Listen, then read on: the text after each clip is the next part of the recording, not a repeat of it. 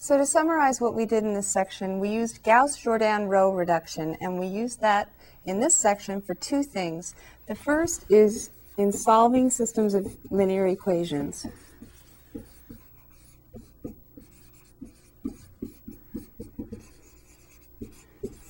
And the steps involved were to, one, write the augmented matrix.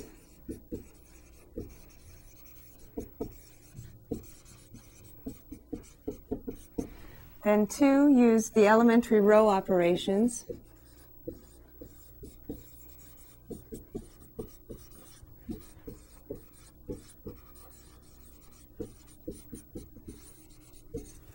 And then three, to interpret the result.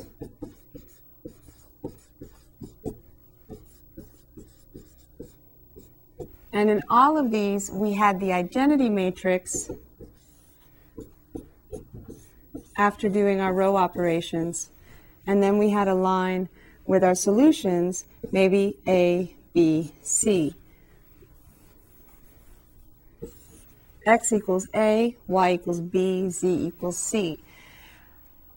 Now, we're not always going to have this result, but in this section, when we're first learning Gauss-Jordan row reduction, we did always have this result, the identity, and then our answers were just on the right-hand side of this line.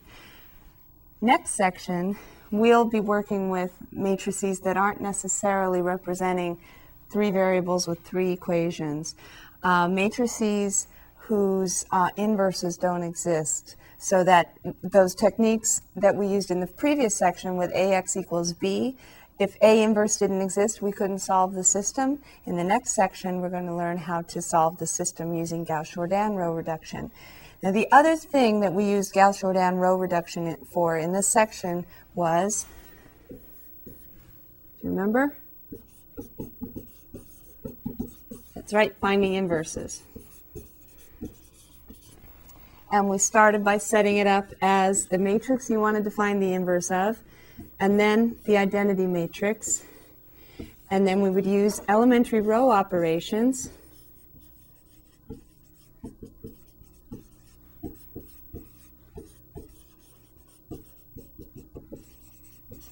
and try to get a resulting form of the identity, and then whatever's on the right-hand side of the identity is going to be our A inverse. Now, if we weren't able to get the identity on the left-hand side by the end, then we would say A inverse did not exist, and the matrix A was therefore not invertible. Or you could also say matrix A is, that word that starts with S, singular.